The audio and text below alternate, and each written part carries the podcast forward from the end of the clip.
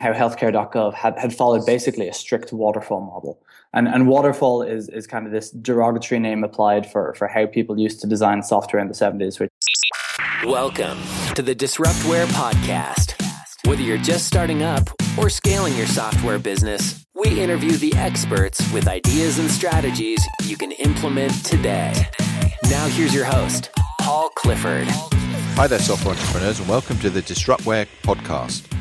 This is the show for entrepreneurs who are either just starting out or those who already have a software company and are looking for techniques and ideas for massively scaling their business. And the way we do that is to interview experts in the market who are already running their software company. And whatever level they are at, they have great content to share and we dig deep to get factual experiences that you can put into action right now. So let's get on with our guest today. Okay, on today's show, I want to introduce someone called Paul Biggar, who uh, is the founder of Circle CI.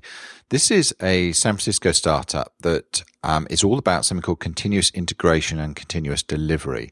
And they've just closed a $6 million Series A funding round. And I've got a great story to tell. So let's get on with the show. Let me introduce you to Paul. uh, hey, Paul, how are you? Yeah, very well, thanks. Very well. So, um, you know, I've been, you know, looking at your business and really excited to get you on the show you know, for the benefits, you know, of our audience, um, who, you know, are both software entrepreneurs, but also technical people, perhaps you can just give an overview, you know, of, um, of what your, your solution is. Sure. So, um, the, the CI in, in Circle CI is, is, as you say, continuous integration. And the, um, basically software teams, uh, use continuous integration to, to make sure that, um, they, they move quickly um, and, and, that their code is always tested as soon as it gets written, and that the, the entire team is on the same page as to whether um, as to the state of their code base, and it, it integrates. Uh, and so the, the second part of of, um, of CI um, is continuous delivery, and, and that's where you you extend uh, your CI to con- uh, to continuously deliver your software uh, to your customers by deploying it every time um, every time you write new code and every time the tests pass. Brilliant. Now, I guess just to sort of put that in some sort in, in context of today's development world, because um, you know, obviously I know how how important that is, but from a sort of a bird's eye view, you know, continuous integration stems from the whole concept of whenever you're building technology nowadays, it's important to to build it in small chunks and deliver in small right. chunks, right? And right. and so you know the you know th- this concept you know comes from things like lean and Kaizen, which which originally were, were right. invented from the manufacturing industry. In fact, Toyota was you know the you know the leader in this whole idea of you know building everything in small batches. And the reason you do that is because you you see problems really really early on in the whole development process. Right. Yeah. Yeah so so continuous integration is, is kind of the uh, the technology version or the, the software version of, of, of continuous improvement. And it, it's constantly making sure uh, you know doing things in, in, in, in small sections um, and and testing them and validating them um, and it's it, it's a key part of, of the lean startup. It's it's it's central to the whole agile movement. Um, and and what you get to do basically is uh, instead of of batching up hundreds of things which which may you know affect each other in, in weird ways and, and where if something breaks you're you're not going to know the source of them uh, or you're not going to know the cause of the breakage. You, you you basically validate each thing one one step at a time. Um, and and the uh, the relationship to, to continuous delivery there is, is particularly good. A, lot of people are, are kind of confused about why you would sort of think that it's unsafe to, to ship their code um, to their customers 10 times a day. And the, the kind of, uh, the, the opposite of that, of course, is, is shipping you know, 10,000 changes uh, once a year or a thousand changes every, every few months, which is, which is a, a much, much uh, less safe thing to do because there there could be so many things that that interact in unforeseen ways when they finally get in front of in front of people. Right, exactly. Now, just think, you know, if if the healthcare website in in the US, right, you know, if that followed, you know, your methodology, mm-hmm. they probably wouldn't be in the mess they're in today, right? Right. There's an interesting uh, piece about this in the Washington Post, actually, where, they talked about how healthcare.gov had, had followed basically a strict waterfall model. And, and waterfall is, is kind of this derogatory name applied for, for how people used to design software in the 70s, which is, you know, first we will, we will design it and then we will turn that into a spec. And then the, the engineers will, will turn that spec, you know, will follow the spec and, and literally crank out working perfect code that follows the spec exactly because the spec anticipated everything you know that that, that, might possibly go wrong, uh, and then we'll ship it to customers. Um, and it's it's pure madness, and it's it's exactly what, what healthcare.gov did, and and the it's sort of the the antithesis of the whole kind of agile movement, um, and and it's exactly why uh, continuous integration and, uh, uh, and this model of of sort of uh, moving quickly and continually testing what you're doing is so important. Yeah, uh, yeah. I, I, mean, you know, when I read all about that, I just thought it was completely amazing that, you know, in today's world where, you know, we, we've kind of learned the lessons. Um, of huge projects, especially for, mm-hmm. for local governments, but even for, even right. in the private sector, historically, you know, whenever you talk to software, I remember like 10 years ago, whenever you talked about big software projects, they were guaranteed to be late. They were guaranteed right, to be right. buggy. They were guaranteed to be 10 times over budget, you know, right. and, you know, software projects got a bad name because of that and because of the, the, the whole waterfall method, which, which of course is all, all we knew about then, right? Right, right. So the, I, I think, um, I think that there's a problem in, in how, um, governments and, and, and, large corporations sort of design software, which is that they believe that it's easy to, you know, just, we'll just spec it out and it, will just work. Or, um, or, or the idea that, that, that you can do like a fixed cost bid and, and understand what the, uh, and, you know, give it to the lowest bidder or something like that. Um, it's, I think that the, these kind of cost overruns are, are the inevitable result of the, of the process that got them there. Um, where there isn't you know people who, who are experienced in building software this way or, or, or, something like that involved. It'd be like building a bridge and, and not having you know an architect and an engineer being involved in deciding who's actually going to build your bridge. But that that's how software contracts are awarded today um, in, in governments and, and kind of um, um, large businesses. And it's it, it, it's fundamentally flawed. Um, and one of the things that, that you get from I don't want to sound like like I'm an agile zealot because I'm really not. But w- one of the one of the places that agile came out of was these consultants saying, you know, th- this model is is screwed up, and you know, th- there is a different way of doing it. There is a better way of doing it, and it, it involves continuous feedback and continuous contact with your clients and you know, building small amounts, validating that it's the right thing, and then continuing on. Brilliant. Now, now we got all the technical stuff out of the way. Tell me a bit about yourself. You know, what what did you do before um, starting this project, um, or you know, this this company? So, um, just before I started Circle CI, um, I was working as an engineer at Mozilla. Um, I was um, I was a compiler engineer, and I worked on the Firefox uh, JavaScript engine. Right. And the reason the reason that, that that I started this that I had been using Mozilla's um, continuous integration software. I used it basically every day. Every time I wrote some code and I pushed that, I tried to push that code out. It had to run through the continuous integration software, and it, it just it just wasn't a great product. It was it was built by people who, whose job it was to to keep this huge infrastructure of like two thousand computers up, and not people who worried about the the day to day problems that I had. And so I spent a year thinking, uh, if I was in charge, uh, I would do this differently. And then when, when I decided to leave Mozilla and, and, and start another company, um, this this was the idea that had been in my head for, for the last year. So basically, it came from you being at the sharp end, thinking right, there's got to yeah. be a better way of doing this. Right, and right. It, it's kind of reflected a lot in the product and, and in the business. It's a very uh, developer focused business, a, a business by developers for developers. Right. Okay. And um, how did you get started? Did, did you go out to get funding, or you know, did you do it from your own pocket? I was still working full time, um, and I was kind of building building on the side and, and trying to you know, trying to talk to customers and, and the very, very lean startup approach. To do do kind of the customer development up front. Try to try to figure out you know what exactly did the market need. Would would people even buy this?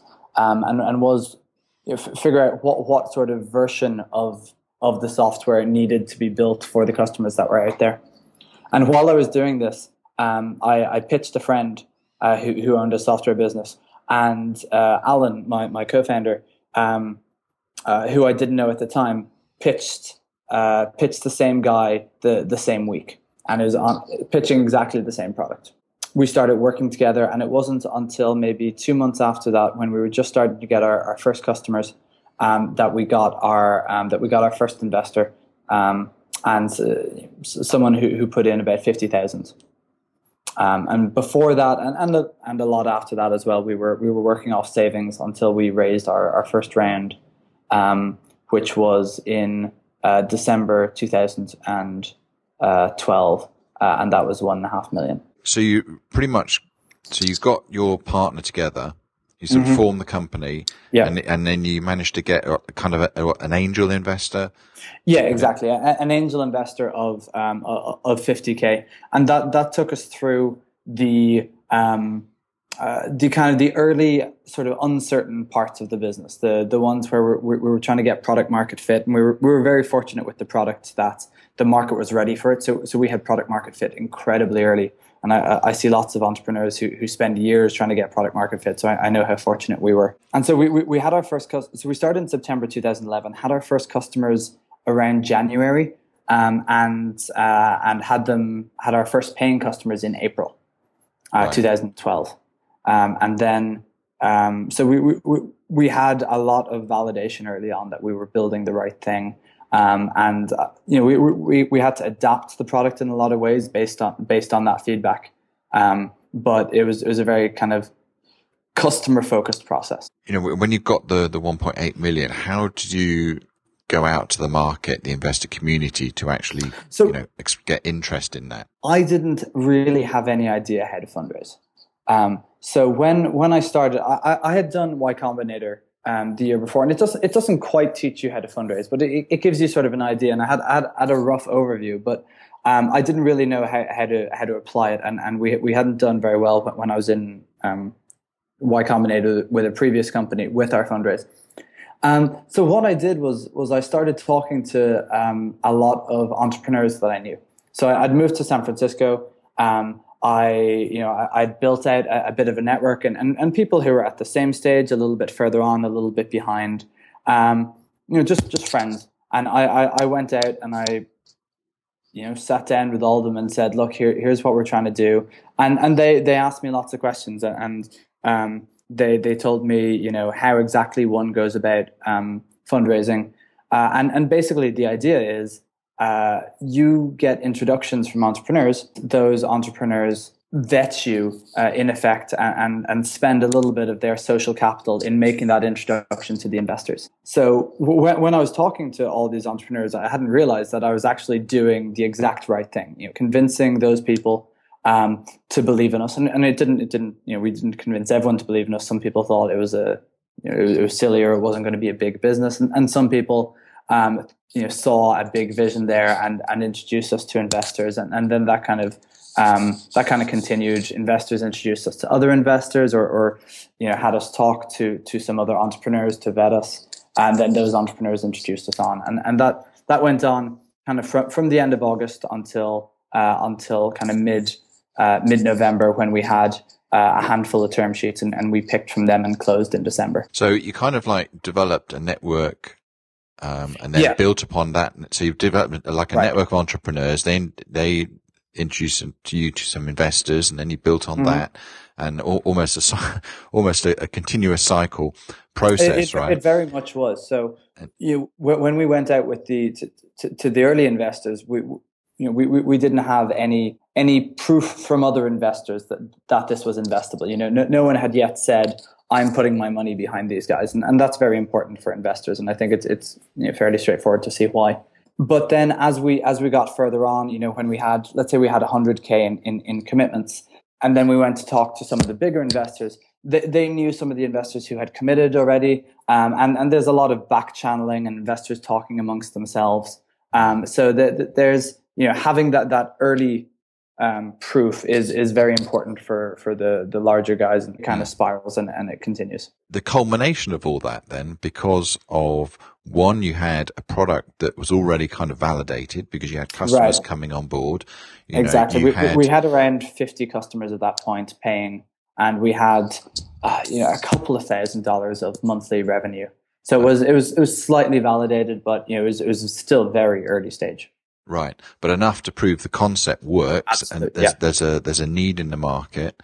Yeah. Um, you're providing a solution that people are paying money for. So then, you know, right. it, it's obvious then that you just need the money really, I guess, to scale, right? Right. Yeah. I mean, we we we had to you know have a have a good story around what we were building, and and a story as well around uh, you know how we were going to spend the money, kind of how uh, how this was going to be a billion dollar business that that wasn't important for the for the small angels, but for the for the larger people, the people who are writing sort of half million dollar checks, um, they, they they wanted to see that there was a path to something that could be worth you know more than a hundred million dollars.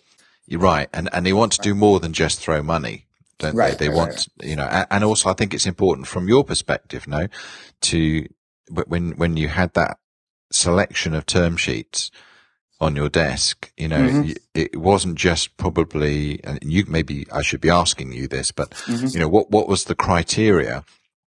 Um, you know, when you had several offers on the table, what was the criteria that you went through to right. to make your decision? So uh, a lot of it was um, uh, was looking at what what the investors would bring to the table um, and what uh, what kind of expertise they could offer and, and how they could guide us. And, and from our side, it was also you know risk. You, you only get a small number of investors. There's a lot of factors on uh, in, in which investor you want to bring in, and it includes you know do, do they have the expertise to help you? Have they done this before? And e- even such things as you know how does this reflect uh, on us choosing this investor? So like if if you go and you choose kind of an unknown investor, then it, it reflects kind of poorly on, on yourself. Um, for investors later down the line. Uh, we, we definitely use the, the, the, terms that we were offered as, um, as a sort of a, a, first pass filter that, you know, people who, who made, you know, sort of really low offers or that sort of thing obviously didn't see the value of the company and, and also, um, and also wouldn't be people that we'd want to be working with. But what, once you got within the, the sort of sensible range, we, we didn't actually pick the best offer. Uh, we, we, we picked the second best offer because we felt that, that they would be more valuable to the company. And in, particular, the investors we picked were Heroku's investors. Um, and so they, they had grown a developer facing company before Heroku had already sold a, a, a, at the point that we were raising money. Um, and so that you know, there was this company that had sold, you know, it was completely developer facing, had sold for over $200 million. Um, and so we, we, we had people who, who knew what was involved in that and would be able to guide us. Where you're at today, um, you know, how many customers, paying customers, have you got on board today? Cool. All right, so so we raised uh, we raised six million from DFJ in our in our Series A financing, and yeah. we we announced that we had um, over a thousand customers and over a million a year in revenue. So you know, it's obviously really really going well. Um, yeah and you know the obviously the product market fit is excellent mm-hmm. um, but you know how are you doing your marketing so it, it, it's funny actually because um, what, one of the things that that that really worked for us was not really focusing on marketing that much um, and it, it, it, sounds ridiculous um, but once we got to about 100 customers the product sort of sold itself uh, developers referred other developers to it, and and like you can see it on Twitter. People say, you know, what should I use for CI? And and like three of our customers reply, you know, some people who know that that person and say, oh, you should definitely use Circle CI, and that started happening from once we got to about hundred customers. And we, we we we did some marketing experiments. We did some you know so, so, so some content marketing and you know, writing blog posts.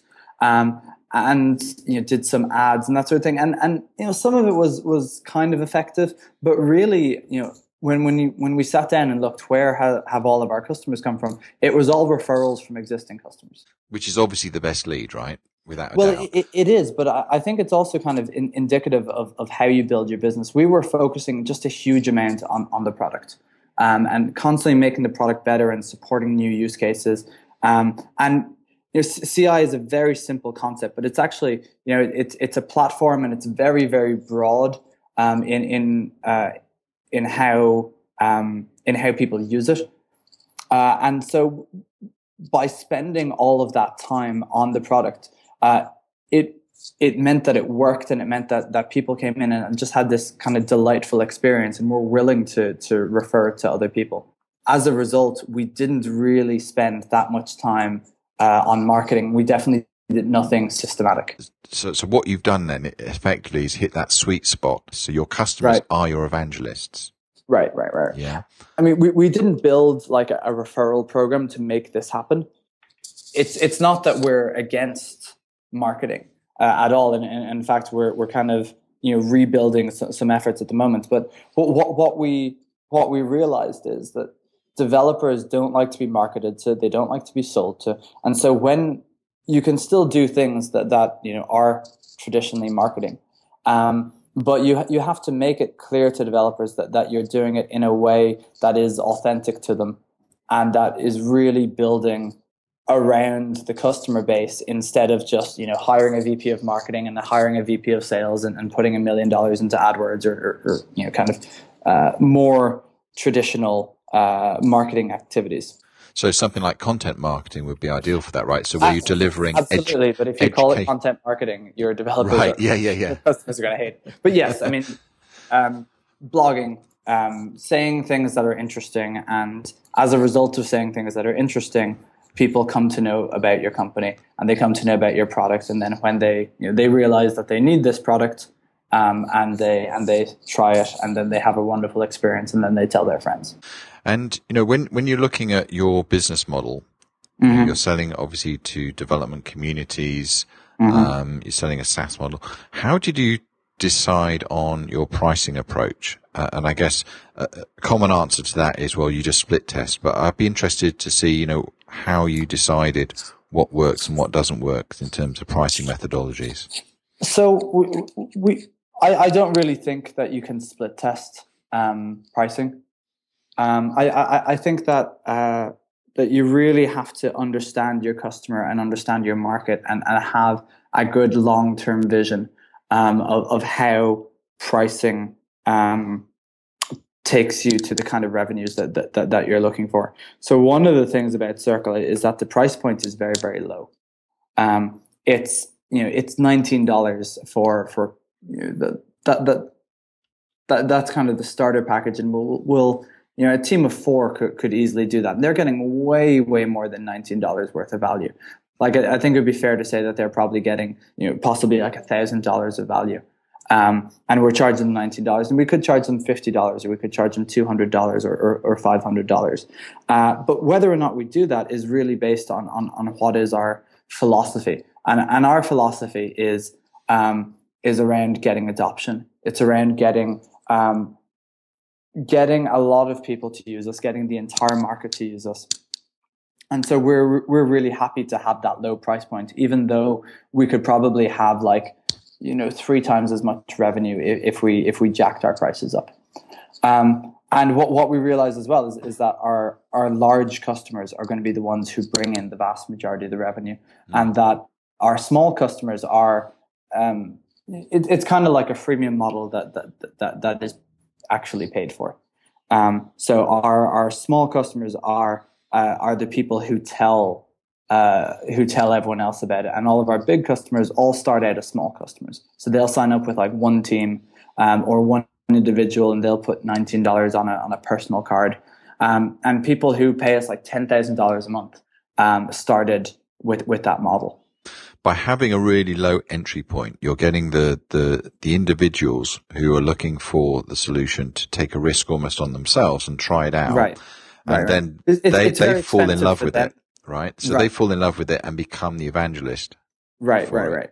Um, but it's it's it's expensive for a team to try out CI. Like you, you, you need to you need to try it. You need to validate that it's that it's a good product, and then you need to uh, invite the rest of your team. And so you're spending some of your sort of um, uh, your social capital, I guess, in, in how in how your team believes in, in what you say by recommending that that that, that people try us.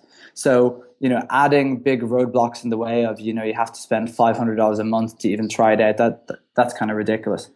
But I, I, think the point that I'm really making is that um, there's no kind of one right way to approach pricing. Um, you, you have to really look at what what is the the kind of philosophy of how your company is going to grow. And if we were trying to be like a bootstrapped company, um, we weren't uh, we weren't you know growing or we weren't we weren't taking VC or something like that, and and um, that you know we, we would probably have a very different pricing model if we didn't have especially if we didn't have the ability to, to hire just a lot of engineers to be able to, to take on a lot of customers immediately and fix their problems. So um, paul as a as an entrepreneur as well what do you look for in terms of your inspiration? You know who do you look up to? Do you follow any particular blogs or reading any books? Um, who, who do you sort of use as your sort of guidelines as, for growth as an entrepreneur what I found um, amazing is um, uh, is really kind of mentors and, and other entrepreneurs I know who, who have who have been doing it and who who have sat down with me and, and you know given me their their philosophy, um, and and that, that that's the primary way that that, that I've grown. Um, in terms of in terms of sort of things that um, uh, that, that, that you can read. I, I think one of the one of the best resources I've ever I've ever had for for learning about product uh, has been the Intercom blog, um, which is uh, insideintercom.io, I think, uh, or could be .com. Um, but it, it's it's just it's just an amazing resource for for you know how to think about product and how to think about about delighting customers and, and how to communicate to customers and how you know all, all, all those sort of things has has been amazing there's a lot of kind of uh, industry blogs that I read, like Fred Wilson's blog. Uh, ha, ha, has been very good. Uh, a couple of VCs, um, Ben Horowitz has had has had amazing stories, and obviously I read everything that Paul Graham wrote. And so, any um, any sort of parting words of of wisdom or inspiration to you know to my tribe of software entrepreneurs who who are either bootstrapping themselves or or looking to get funding i think that the the most important thing is really being able to show uh, to, to, either to customers or, or, or to investors depending on, on, on which track you're going that you just have have an amazing product um, really focus incredibly hard on the product make sure that make sure you listen to your customers make make sure you do you know the or make sure you solve their problems. You don't need to do directly what they're telling you, but solve their problems and delight them. And then w- w- without that base, I think it, it, it's very, very difficult to, to accomplish anything. But with that base, you can kind of build anything. Paul, really appreciate you coming on the show and, um, you know, taking time out of your busy schedule today. I appreciate you having me on. If you enjoyed the show, you can get the show notes from disruptware.com. And if you are not a subscriber and you're listening to this in the iTunes store, then please visit disruptware.com and sign up. That's it for this episode. Look out for next week's show. I'm Paul Clifford and thanks for listening. Thanks for listening to the Disruptware podcast. Check us out on the web at disruptware.com.